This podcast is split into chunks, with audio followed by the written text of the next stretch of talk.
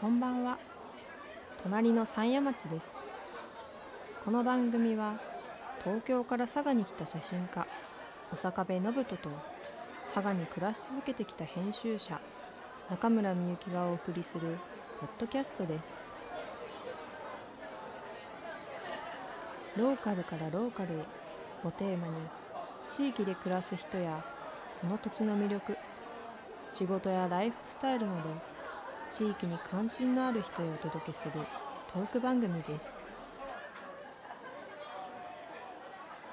こんばんは。こんばんは。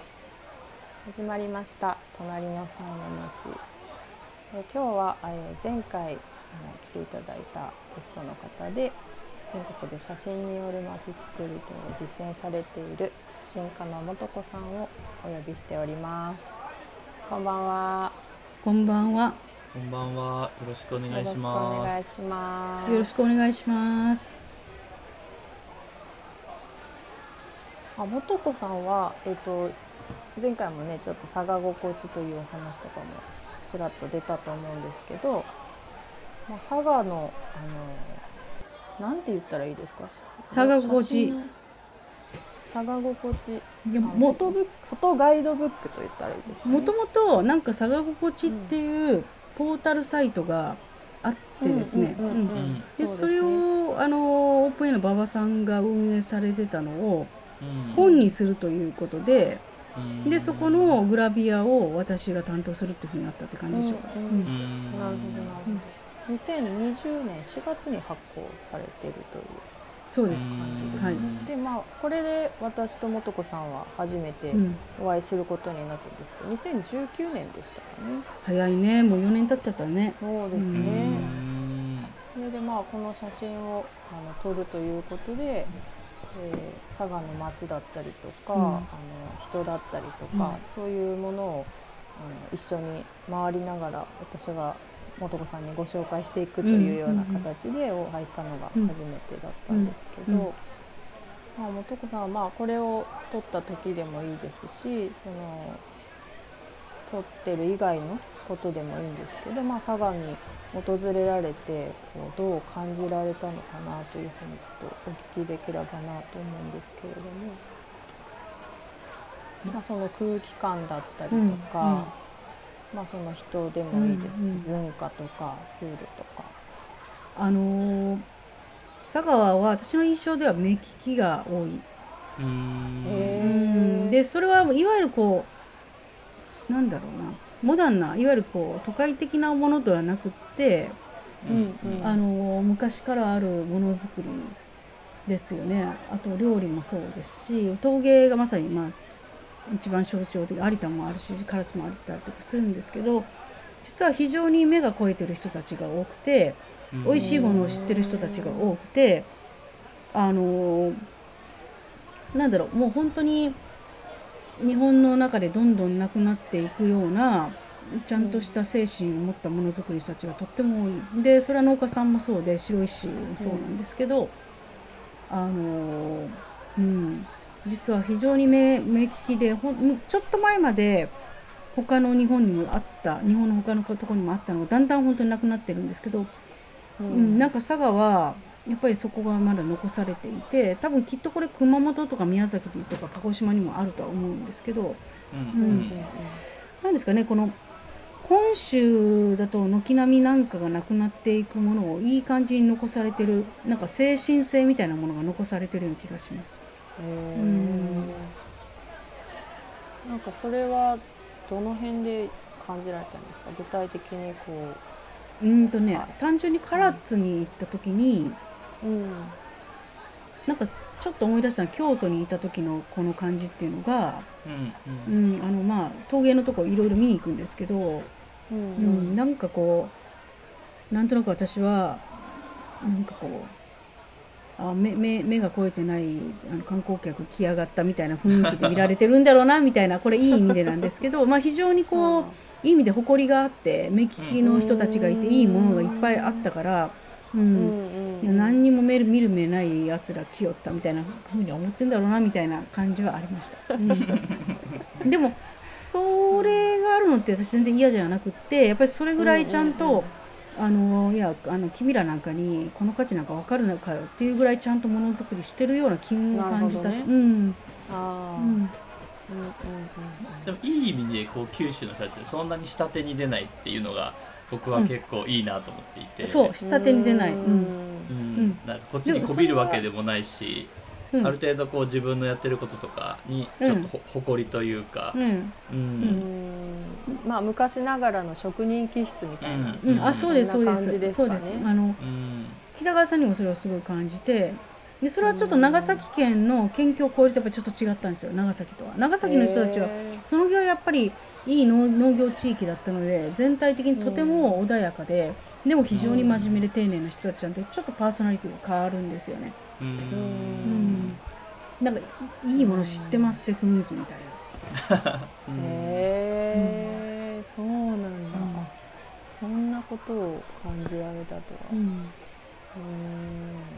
まあでもなんか私としてはそれを聞いて佐賀生まれ佐賀育ちですけどなんか嬉しい気がしてますけどね。うん、うん。だからこう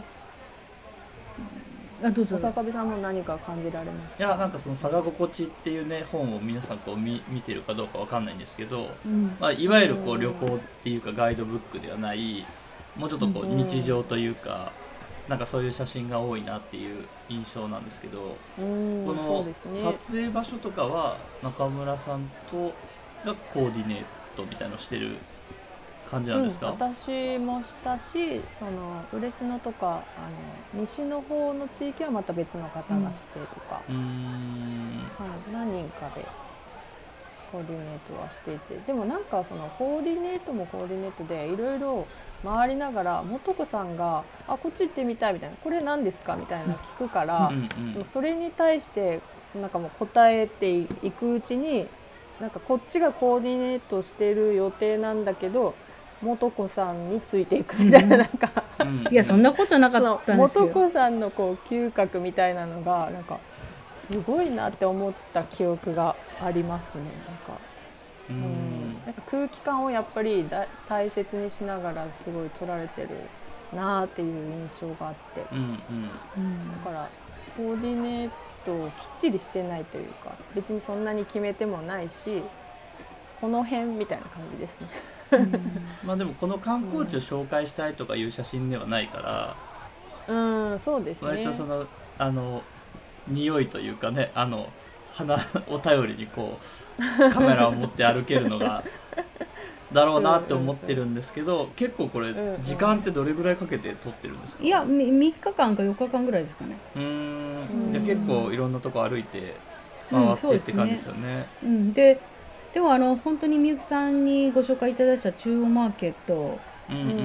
んでもあの時すごいい良かった。うんそう良かったのはみゆきさんが場所だけじゃなくて、成美さんっていう素敵な女性とみゆきさんがいてそれからもう一人誰だったかな、えー、とガムラさんとか。まあ、ひ一緒に人と回ったっていうのがすごい良くて、うん、ただあのここに行ってくださいってポイントではなく、なんかその成美ちゃんがここの中央マーケットが好きで本を出して彼女のうんなんていうか、うん、あの愛を愛うんこの中央マーケット愛を聞きながらうん。餃子をいただくっていうのが最高にいい場だったわけですよ。うん。なるほどうん。だからこう誰が紹介するかもすごく大事で、うん、例えば北川さんが紹介するからいいんだよみたいな。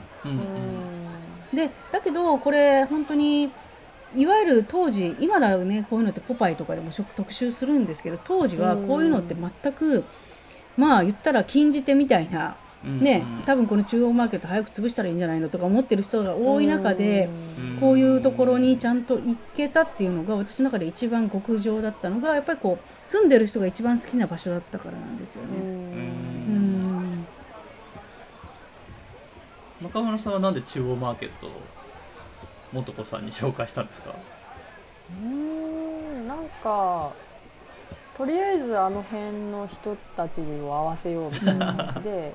あのまあ中央マーケットなるみちゃんはそのエディターズサガっていう私がもともとやってたウうん。ェブメディアで連載をしてくれてて、まあ、それでいろいろ関わりもあって話してたっていうこともありますしあとあの辺に、えー、と町のコンシェルジュ的な小坂部さんにも一回お会いしていただいたと思います、田中さんうんうん田中孝子さんという方だったりとか、まあ、私のあのずっと行ってる喫茶店だったりとか、うんうん。まあ、あとは昔からあるお醤油屋さんだったりとか、まあ、なんかそういうのがあの辺がちょっとこう混在してるというか、街を歩きながらこうプラプラできるっていうのもあってその別に中央マーケットっていうよりももう本当はあの辺みたいな。うん。でその昔あった映画館のあたりうん。もあと残ってますけどその後ろの堀のところだったりとか、うんあの辺の川の下のところまで歩いていけたりとかあの風景だったりとかなんかそういうその昔私が子どもの頃にこう通ってた場所みたいなのをなんかこう素子さんは聞きたいっていう雰囲気を感じたっていうのもあるかもしれないですね。うん。その喫茶店でお話をしてる時に、うんうんうん。うん。なんかあのさっきの話あのさっきっていうか前回の話と一緒で、うん。あのーやっぱりこうやっぱりそのさっきの餃子だった成美さんがすごい愛があったりとか皆さんのその思い入れとかその物語がつくことの方が重要でやっぱりそこでね喫茶店の店主の奥さんに会ったりとかいろんな人に会っていくことの方が大事だったりとかするので。うん。あのーあとそこでやっぱりこうそれもすごい近道であのある方のおかげで街の日常が遠かった街の日常、ううん。ん本当に車だけ見てたら全く遠くて見えてこなかった、うんあのーなんだろう地元にちゃんとポンとトリップできる感じがあるので、うん。本当なんか地元の方が愛してる場所っていうのがすごく重要な気がしますね。うん。うん。そこの空気にこう早く入っていくって結構難しいですよね、まあ、写真もそうですけど、うん。まあ別に写食べログで見つけてね、うん行ってすっと入れるわけじゃないですよううね。んなんかその中村さんとか紹介してくれた人がいるから撮れる写真っていうのは本当に結構多いと思いますけどね。いやうんうんあのね中村さんを知らずにもしかしてエディターズ・サガだけを読んでもまあそれなりにできるかもしれないけど、でもそうじゃなくって、中村さんのおかげで成美さんがいたりとか他の方がいたりとかしてでそれでワイワイガヤガヤ歩きながらって言ったらもう,、もう楽しさ倍増なわけですよでうんうん店主も素敵だしっていう、うん。うん。だからなそうね仮の一時的な地元民になれるっていう。うん、うんうん。うんそういう街のねコンシェルジュというかうん。説明してくれる人が間にいるっていうのは僕らこう地方から愛住してきた人だったりとかうん。こう撮影する時にはすごく大事ですよね。うん。うん。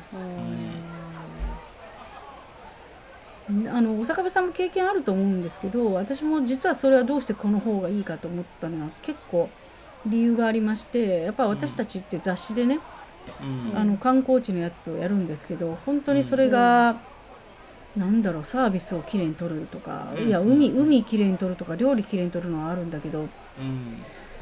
なんか一人で行って一人かみたいな、うん。なんか誰と出会えるの方が絶対楽しいの。なんかはいはい。ドラマが生まれるのは人と人が出会って生まれるのでうん。ドラマがないんですよね。そのなんか雑誌の紙面の作り方が。うんそうだからなんかねせっかくだったらドラマの起きるドドラマのような旅をしたいので,、うん。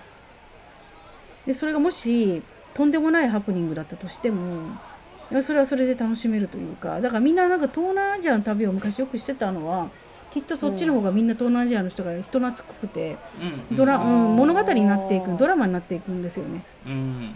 だからアジア好きの人は多分それでね、うん。まあもしかしたらそこで騙されたりとかもあるんだけど、はいはいはいうん、でも何も起こらないですごい綺麗な宿に泊まってご飯食べるだけうん。でいいのかなって。すごいそれはねずっと疑問だった。確かに。うんなんかそのハプニングというかね人との出会いだったりとかうん、なんかよ予期してることが起きるって結構覚えてますもんね。うん。うん。それって結局時ああだったみたそいな。う。それって結局人がいるからできているというか、うん。うん。うん。確かにアジアに行くってそういうのありますよね。ちょっと人との、そう、ううん。んあのタイとかあとベ,、うん。台湾もそうだしベトナムね。そう。でうん。それは結局あのなんか人との接しが面白いからなんだけど、うんうん。なんかどんどんどんどんいわゆるこうねまあじゃらんとか見ててもなんかもう部屋と料理だけでうーん部屋と料理だったら実質でいいよねみたいな、うんうんうん。うん。うん。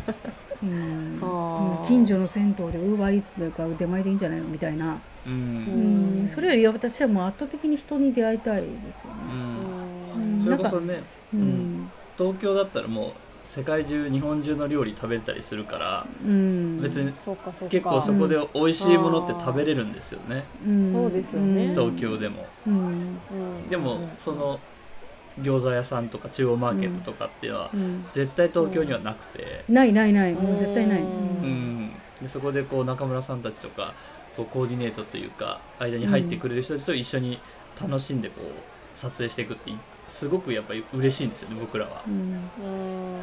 そっか何何ラ何ライスだったっけな？えー、と喫茶店で食べたの、シシリアンライスうん、とかね、ううん。もうあのそこにしかない。で別にそれをなんかねいわゆるこう星5つとか3つとか点数数値的なものじゃないじゃない？だって、うんあの餃子を家で食べるから美味しいわけじゃなくって、うんうん。うんあそこで食べるあそこでみんなで食べるからいいとか、うん。うん、ただ味だけだったら別に東京にいときゃいいよねって本当思いますよね。そうそうそう。うんうんだからちょそれとは違う本当のつながりというかね、うん、それこそ、そう。うん。あ温かさというか。うん。そういう温度がやっぱ地方にはこうあるというか。うん。そこになかなか入っていくのは結構やっぱ大変でやっぱ間に誰かいてくれると本当に助かるっていうのが、うん。うん。でもなんかその時にやっぱりせっかくそういうポテンシャルがあるのになんか今の時流に乗っかって例えば宿が何にも喋らなくってお客をこうねまあそれもいいんだけど、今の北川さんがやってるみたいによりこうちょっと俗人的なところをちゃんとしていくことによって、案外それはね一番求められてるんじゃないのかなと思うんですよね。まあ、リピートしやすいというかね。ううんん。また行きたくなりますもんね。うんなんか素子さんがされてるローカルフォトうん。とか、だから街歩きをやっぱりこうさしながうん。ら写真撮ったりっていううんのをちょこちょこあの拝見させていただくんですけど、うん。そういうのもやっぱそんな人とのつながりみたいなところから来てるんですか、うん、あの実はあのローカルフォトの原点には90年代の終わりに、あのある某雑誌で横尾忠則さんと3泊4日の旅をさせていただいたことがありまして、ううんん、でそれは京都だったんです。で横尾さんがやっぱり UFO を見るっていうまあもう本当面白い話ですけど U UFO とかなんかこういう人たちと会うみたいなまあすごいこうスピリチュアルな、あのもう真面目にスピリチュアルやるみたいなうん。だったんですけど、えー、と貴船神社とか鞍馬山とかあの辺に上がったんですよ。うんうんで私あそあの辺遠足もしたことあるし歩いてたのに、横尾さんと歩くと全く違う風景に見えてこういうことかってやっぱ思ってたんですよ。へー。うん。なんか横尾さんと歩くだけでこんなに楽しく見える。あこれは横尾さんってことじゃなくて誰かと歩くことで風景変わるんだって分かったんです。ううんん。確かに。うん。それがローカルフォトね今やうん。もういろんな地域で 20, 20地域ぐらいやられてるんですっけ？もうトータあルで言うと。いいろんなことトータルね、ううん。ん、だからあの例えば真鶴もそうなんですけど、うん。誰か一人移住してくるだけで風景が変わったり、うん。うん。誰かすごく素敵なあの知らなかったけど地元にずっとある酒屋の人と出会うことで風景変わったり。だからやっぱりその人を通じて見る風景っていうのが全部変わるので、ううんん、実はその土地だけじゃなくってやっぱりみんなが暮らしてる人が作る風景っていうのは人うん暮らしてる人と作るのでやっぱりなんか誰かと誰を通じて見るのかって大きいなと思ったんですよ。ね。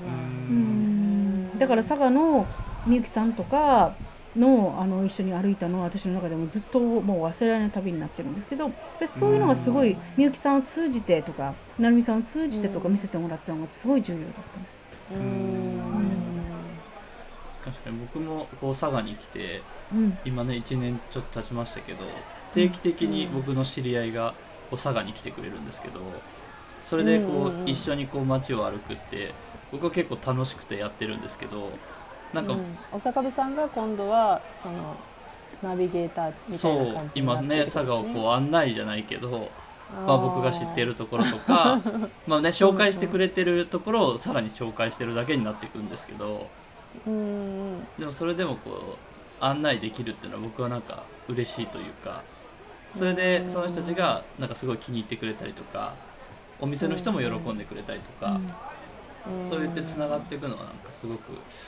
健全というかねううん。んいいつながりになってるなと思いながら、で僕がね紹介するお店なんて本当にあのそのままの生活というか別にそんなに高いとことか行くわけでもないし、そうかそうか。地元の定食屋さんとか、うん、そういうところに行くんですけどうん。暮らしの中にこうそのままこう入れ入れてるというか、ううんんだから旅行っていう旅行まあ今までの、ね、旅行の概念とかとちょっと違うのかもしれないですけど、うん。うん、なんかそういう、そうですよね。パッケージされたツアーと違いますからね。そうそうそう。一回そのお坂部フィルターが入ってるってことですようん。ね、そうそれでなんか佐賀ってこういう街だよっていうか、こういうとこ美味しいよみたいな感じで紹介してるんですけど。うん。それはなんで佐賀に来よう？やっぱお坂部さんが移住したことによって来ようみたいな気持ちになった方がいらっしゃるってことですか？それもあると思うしなんか僕も割とこう佐賀に来て発信というかいろんなことをこう SNS とかで発信してるので割割とそれで佐賀をこう結構身近に感じてくれてるんですよね。うーん。なんか今まで佐賀って僕もそんなに妻がね地元っていうだけであってそんなにこう、んなんて頻繁にこう気にしてはなかったけどなんか僕が行ったりとか僕がこう何かあげてることによってなんか佐賀を結構身近に感じてこう耳に入っちゃうんですよね。うん佐賀の話が出てくると。はいはいはい。ピッとこう。そう。また佐賀だっていう。ニュースとかであるそうそうそうそうそう。それなでるほどね。なんかやっぱ行きたくなるというか、うーん。うん、でちょこちょこ来てくれるんですよね。うーん。なんかいいいいいいい噂をやっぱり作るってすごい大事で、うん。うん、だからなんか本当別になんだろうなとどこでもそのそのそのぎとかって本当に当初誰も知らなかった。だ言ってもまだ嬉野はね私も知ってたぐらいだけどうんひそそのぎこれどうやって広めていきましょうかみたいな感じだったんですけど、うん。でも結局今はすごく注目されるようになったし誰か本当にあの個人の口コミの噂がいい方向に行くし、でそこでねあのなんかそこで行ってみたいと思った友達も別に特別なものを求めてるわけじゃないし、うんだから何ですかねやっぱりこうなんかちょっとあの必要以上に考えすぎずにもう少しちょっと等身大の化粧を落とした佐賀とかっていうのをねもう少しちゃんと見せてもいいんじゃないかと本当思うんですけどね、うん。公的にはね。うんうん。うんまあ、それが前回のメディアのこう発信の仕方というかうん。うんうんうんうんなんか僕も佐賀にこう移住するのが決まったあとその前後ぐらいにうん。あのなんていうんですか都道府県魅力度ランキングうん。っていうのがテレ,、テレビでやってて、はいはいはいはい。うん。はいで佐賀県が47位になったんですよ、うん。うんうんうん46位と47位をこう争っててで最終的に47位に佐賀にが47位になったんですけどなんか僕、うんうんうんうん。あ最下位なんだと思って。あのまだ住んでも来たないばっかりで。まだねその頃住んでない。あ住んでないのか、うん。来る前に。そう来る前に、ね。え最下位のとこ行くんだと思って。でもなんかそれもまたなんかね勝手なメディアが作った順位というか、うん。うんで僕は全然もうあんまり気にしてなくなんか逆に面白いじゃんと思ってたぐらいで、うんうんなんかメディアのね発信っていうかそれに結構やっぱ引きずっちゃってるっていうか引っ張られてる人って結構やっぱ多くて世の中、ううん。んでも佐賀ってねそれで言うとなんかいい意味でこうなんていうか背負ってるというか47位を背負ってるので、逆にやりやすいというかうん。誰も期待してないと思ったらなんか何したっていいじゃんってちょっと思ってるところもあるしうんうんうんうんむしろもっと面白いの発信した方がいいんじゃないかっていうのもあったりとか。あ他もう発信個人でね発信できる時代ですしうね、うていう。かな何をレベルで決めたのかもわからないし。そうそうそう。ん。なんかねどういうどういう何何を評価軸かわからないわけで、うんうん。なんかまあある種なんかこ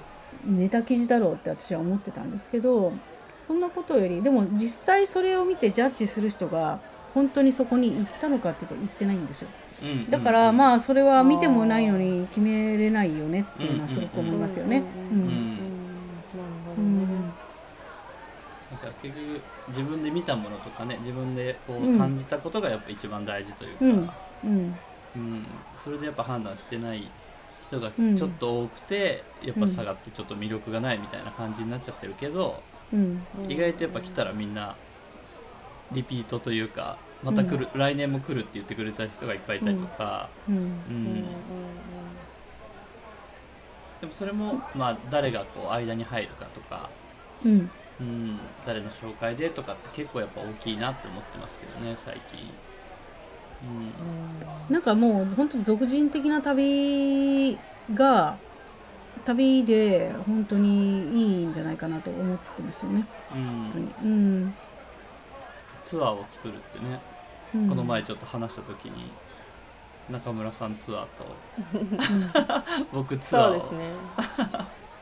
そうそう。かあの幻のちょっと収録のことですけど。すいません。そう。そうですうね、ん。でもなんかそのね大阪部さんが紹介するツアーにも私も行ってみたいですし、ううん。んうん。なんかまあ私以外でもどなたかねその嬉野の北川さんでもいいですし、今一緒に大阪部さんがされてるうん。荻野お隣さんでうん。もいいですしうん。ね、なんかそういうツアーやってみたいですようね。ん街歩きっていうことにもつながってくるし、うん。うん、なんかその人の紹介のツアーっていうのはなんかすごくそれこそ同じような人がこう興味を持ったりとか、うん。うん、ちょっとマニアックだったりとかむしろそれでいいと思ってるぐらいのなんかツアーが作れたらいいなって思いますけど、うん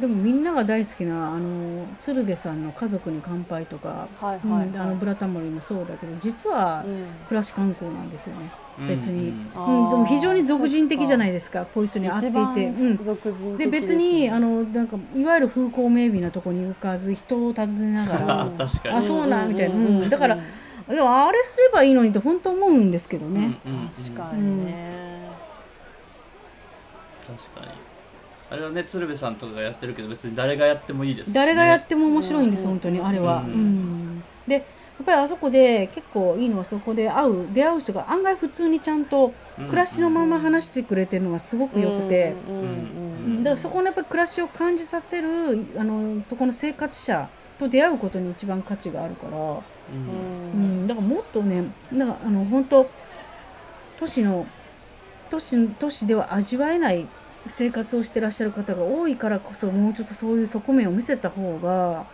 ううんん、すごく人気になるんじゃないかなと思ったんですけどね。ううん。んそうですね。うん。僕も発信してるのってほぼ暮らしですからね。うん。うん。まあでもそれをこう発信する人をこうローカルフォトもこう増やしてるじゃないですか。いろんな地域で。うん。うん、それが今横のつながりというか他地域をこう結ぶうん。活動にもなってきて。うん。これなんんかうん。そうね。あどうぞすいません。なんか最初もともとね、まなあー小豆島とかうん。長浜から始まってうん。今いろんな地域でされてると思うんですけどはい。これがこう横につながってったのはなんか理由があったんですか、あやっぱりコロナの時にうん、その地域例えば岡崎市に行けないだの長浜に行けないでも行けに行けなくなったんですよ真鶴にも。うんうんううん。ん、でまあ本当にやむを得ず本当北川さんのね本の出版佐賀越の出版イベントもやるのに全部行けなくなったから、ううんん、じゃあもう仕方なくっていうところでやってる間にあ別にこれ佐賀の中だけで話さなくっても別にここに長浜入れてもいいようにだんだん気づくようになって、うんううんん、だって分かんないからね大阪部さんがもしかしたら東京から話してるで佐賀というふりをしながら東京にいるかもしれないしとかね。今ね、ううん。うん、だから、うん、それでいいかなと思ったこととあの皆さんが意外に気が付いてなかったことがうん。自分ところの町の人口減少とか、うんうん。えー、と例えば町づくりの課題みたいなものとかいろいろあるけれどそこがどこの町も全く同じことに悩んでいてうん。隣の町はなんか芝生が青く見えるようで自分とこだけが良くないと思ってる町が多かったんです。つまり私だけが悩んでてみんなはそう思ってないから私だけがと思ってる感じが実はどこの地域もだったからうん。じゃあ例えばあの佐賀県とあの奈良県の生駒をつなげた時に全然町の感じは違うけど同じこと悩んでるよねって分かったらあそしたらそこであの、ね、状況は違うけどって話した時になんか勇気づけられるしうん。あこれって私の町の課題じゃなくて日本全体の課題なのかって分かると気が楽になる。うん。うん。でよくあるのはあの若い人の人口流出なんですけどその時に例えば佐賀でも起きてるとかうん。長浜もそうなんだとか、でいろんなところその話でうちはもうずっとベッドタウンで昼間誰もいないいないんだみたいなことをみんな話すと、じゃあうん例えば3人み三人地域が違う人集まると、うん。そこからソーシャルイノベーションがやっぱり起きるんですよ。うんうん。うん。うん。なんかあれと一緒ですよね本当に。自分だけが悩んでると思うけどいやいやそれはあの社会の悩みだったみたいなね。うんうん。それがね結構、あのーコロナ以降に気がついたことですね。ううん。んで先ほどのその佐賀のそのいわゆるそのなんていうのかな非常にこう自虐的なコンプレックスで別にそれは佐賀だけじゃなくて茨城にもありますし、そうですね。東北にもありますし全部なんですけどつまりみんながそう思ってる。で多分思ってないのは東京だけなのかもしれないですけど、じゃあそういうふうになんか必要以上なコンプレックス持っちゃって、うん。でなんかそのそのコンプレックスに落ち込んでる時間もったいなくねってすごい思って。うん。じゃあそれだったらつながるつながってあそうか農家の奥さんってうちも大変だったけど同じなんですねとかなると一人で悩まなくて済むみたいな、うん。うん。つまり分断をね防ぐわけです。分断とか孤立をうん要するにうちのうちの地域だけで私はなんかすごい生きづらいのかしらと思ってたらあ長浜の誰誰々さんも一緒だったらこれは社会問題なのねと思うとじゃあちょっと変えていけるよねみたいな感じになっていってうん。まあ言ったらこう孤独とか孤立を防いで逆にソーシャルイノベーションにつながるからつなげようと思ったの。ううんん。なるほど。佐賀の中だったらうん。一人で悩んでた問題も、うん。その他地域とつながることによって同じような悩みうん。の同士ができるみたいな感じで実はいずこも同じだったからじゃあちょっと農業に協力しないみたいな感じで考えれるとかそれはこの間前回言った例えばねお茶農家さんがねライバル同士だとか言ってるけどいや言ってもお茶のブランド下がってるからさって言ってうん。うん。うんいやでもつながるとあの余計なんていうのかな利益が少なくなるとか思ったけどいやつながってるよかったねっていうことはうんうんそれと同じ方法論で地域同士がやっぱりつながっていくことでうん。私だけがこの地域でやっぱり子育て一人なのかしらみたいないやうちもそうやねみたいなじゃあどうしようみたいな風になっていくとうん。ソーシャルイノベーションがバーンと起きるんだよね。うん。うん、あとあのあの悩みもなくなるし多分うつ病も減っていくと思ったの。うん確かに。へえあーそこまでね、確かに。あのなんか子育てママの課課題っていうのが今全国ですごいいろんな地域であって、うん。うん。でうん皆さん一人悩んでらっしゃったんででつなげてみると同じことだったので、うんうん、でもそこで話せるだけでもいいじゃないですか。うんうん。うんうんうん。なんかちょっとスッとするというかねなんかうん。うん。うん。うん。共有したっていうことで。じゃあそしたらどういうことできるの？みたいな、うんん、そしたらちょっとあの、うん。じゃあうちではそしたらそのなんかみんなで待機児童のあのなんかそういう場を作ってますとか言ったら私も真似したいからみたいになってくると前向きな解決につながるのよ。うんうんはいはいうんはい、うん。でもその知るところから始めてつなが,、うん。つながってお互い知って、うん。イノプロジェクトをベーションをやるみたいな、うんイノベーションを起こしていくっていうことですよね。うん、あの前向きにかイノベーションもとにかくもう前向きになっていくから、うんうんでね、お坂部さんがおっしゃったみたいにみんな一人で皆さん頑張ってるんですよねって。うん。うんだからもしかしたら産地が弱まってるからやっぱりつながってやっていく方がいいんじゃないっていう。ううん。うん。そうなんですよね。うん。つながることって大事ですよね。うん。しやっぱ地方は特にこう東京みたいにこう大きく人がいないというか、うん。うんマーケットも小さいですうよねん、だからこうつながって一つのなんていうんですかグルグループというかセッションができていくと変わってきますよね。うん。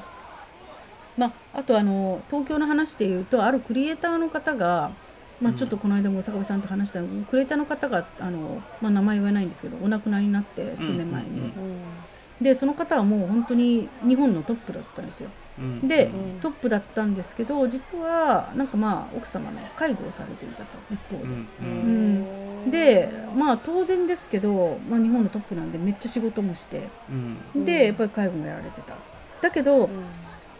やっぱりこうフリーランスで個人だったので、うん。そまあ言ったら東京地方に住んでないわけだから、うん。全部一人でやられてたわけですよね。うん。うん。で過労で亡くなったんですよ。うんだからあのーねえやっぱりこうそれを思うとやっぱりそういった福祉の状況がちゃんとしてみんなで守ってあげれる状況とか、うんでやっぱりそこにやっぱりこう相談できる人そのねえあのいくらトップでもなくなってしまったら意味がないわけで。そうですようね。ん、やっぱりこうちゃんと、なんていうのかな暮らしもちゃんとよくして仕事もできる状況の時にやっぱり地域が必要だしやっぱりその方に相談できるとか、うん。何か助け合えれる状況があれば彼はそんなに早くお亡くなりにならなかった惜しい人材なくしたって言ってるんですけどそれはやっぱりある意味その方は孤立をされてたからなんです。よ。うんだからそれはこっちの例えば佐賀のお茶屋農家さんとかわかんないクリエイターの方もそうかもしれない。一人で頑張って今のこの時期に一人で頑張ってなんとかやろうと思っても多分行き詰まるとこ流通で行き詰まるとか、いろんなところ行き詰まる一緒だったらそしたらみんなクリエイターでつながって、じゃあこの流通どうしようとか、じゃあどうやってあの東京に営業しに行こうみたいなことはみんなで考えた方が良くなるじゃんってすごく思うんですよね。でそれを一人で頑張ってで過労死をするぐらいだったらつながる方がそれはね福福祉の面を考えてもつながった方が私はいいんじゃないかなと思うんです。うん。そうですね。うん。なんか昔、まあ、一世代前の僕らのこう上の人たちって結構やっぱトッププレイヤーというかね、うん。あのカリスマ的な人みたいなのは結構多かったけど今あんまりその人たちが出てきてないっていうのは、うん。うん。まあごく一部ではいますけどね。なんかそういう風になってるとやっぱ孤立をしていきますよね。うん。それとは違うちょっとコミュニティというか僕が佐賀でねなんかやりたいと思ってるのもそういうつながりの中でこう何かを作っていくっていうこともやりたいしうん。なんかいくら一人で頑張っても無理でしょってちょっと思ってるところもあるし、うん。そうやったらいろいろこう持ち屋持ち屋じゃないけどいろんなうん。才能を持った人たちと一緒に何か作っていくっていうのが一番健全でうん。持続的ですよね。こう無理がないっていうか。あとあの競争社会をが行き過ぎちゃってそういう過労死が増えて、しかもね家族も核家族だから地域もないってなるなってすごい不健康で危なくてうん結構それ今日本の課題だと思うので、うん。だから競争社会終わったから共に作る方にしてうんでその人にしかできない例えばお茶を作るでいいと思うから茶時じゃないですけどみんなが連帯しながらうんそのものづくりの中での課題どうやって売っていくのとかデザインどうするのとかクライアントみんなで考える方が早く答えが出ると思うからなんかとにかくつながる状況はね作った方がいいと思ってなんかその一助となればいいなと思って今あのローカルフォトのグループもゆっくりへ増やしてるという感じなんですよね。うん。すごいですね。つながることでねなんかいろんなことがこう進みますね、うん。いやなんか自治体の方がやっぱりこうよく、ね、思ってたのがいろんな方が移住促進で地域同士がライバルになってるんですけどでも日本がひっくり返ったら全部一緒だからやっぱり連携連携しようよって本当思ってたんですけどね。そうですね。うん。うん。ねか日本がひっくり返ったりこう体壊したりとかしたら本当にこう意味がない。うん。うん。本末転倒ですよね。う、んそうならないためにコミュニティとかこそう。地域でそう。つそう。でながりがうん。そう。でおお互いに褒めたたえて。うんうん。でこうなんかこうお互い褒めたり勇気づけ合うことがとてもそれがすごく精神衛生上にもいいと思うし、うんううん。ん、なんか過労になりにくい精神衛生上な困ったことも相談しやすくしとく方がいいし。なんかそういった精神のすり減らし病がすごく多い中でやっぱり連携した方が病にならないかなと思ったことですね。コロナでより孤立というかねあうんの、分断がね、生まれちゃったんでね。うん、いち早くこうつながることっていうのをこうみんな考えた方がいいですよね。うん。ん。で実際つながった時にいや本当にあの佐賀のなんかいわゆるイメージって嘘だったんだなって実感していただきたいです私としてうんは、ううん。ん。作られたイメージに振り回されてそれで落ち込んでるなんて意味がないみたいな。うんうん。うん。あちょっとなんか元気出た。あ あそうですか。うん。いやなんかこれをこう佐賀のいろんな人に聞いてほしいなと思って、うん。最後の素子さんの言葉じゃないけど、ううんんよりまたコロナ禍でうん。またねちょっと上向きになってきたから、うん。競争もまたさらに激しくなるでしょうし、うん。競争じゃなくて共に作るの競争に行きたいよね。あそうですね、うん。そうもうあの競い合うすると今のこの人口減少時代に競い合うとうん。一人が持つキャパが人口を置いとける4倍5倍持たされて一人で競ってたら本気にパンクしちゃうからだから共に作ろうよって思うんですよ。うんうんうん確かに。